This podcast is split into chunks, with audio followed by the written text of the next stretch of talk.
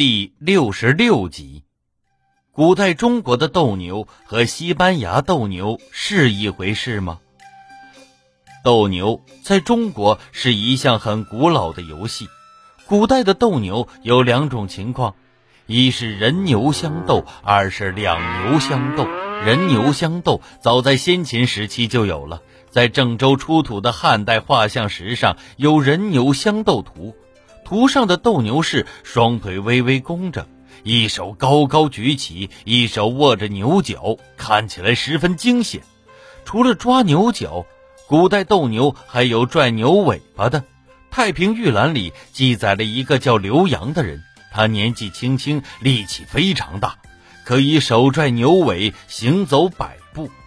唐代时有一位斗牛勇士，名叫宋令文，力大无比。禅定寺有一头十分凶猛的牛，常用触角抵人，大家都不敢靠近它，只好用围栏围起来。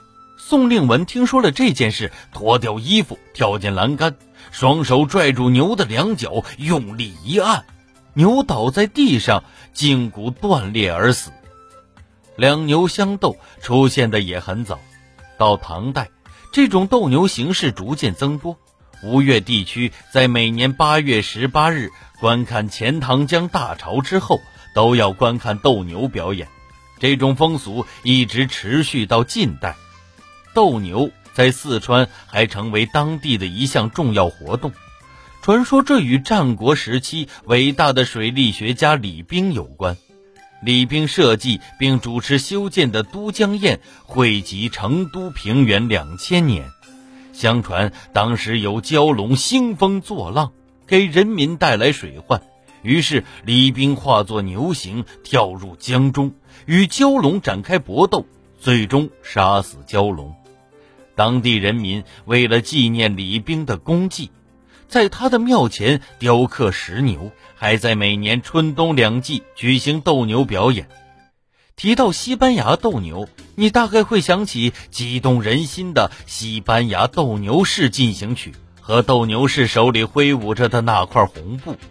西班牙斗牛起源于西班牙古代宗教活动，已有几个世纪的历史。现在西班牙有三百多个斗牛场，每年三月至十一月是西班牙斗牛节。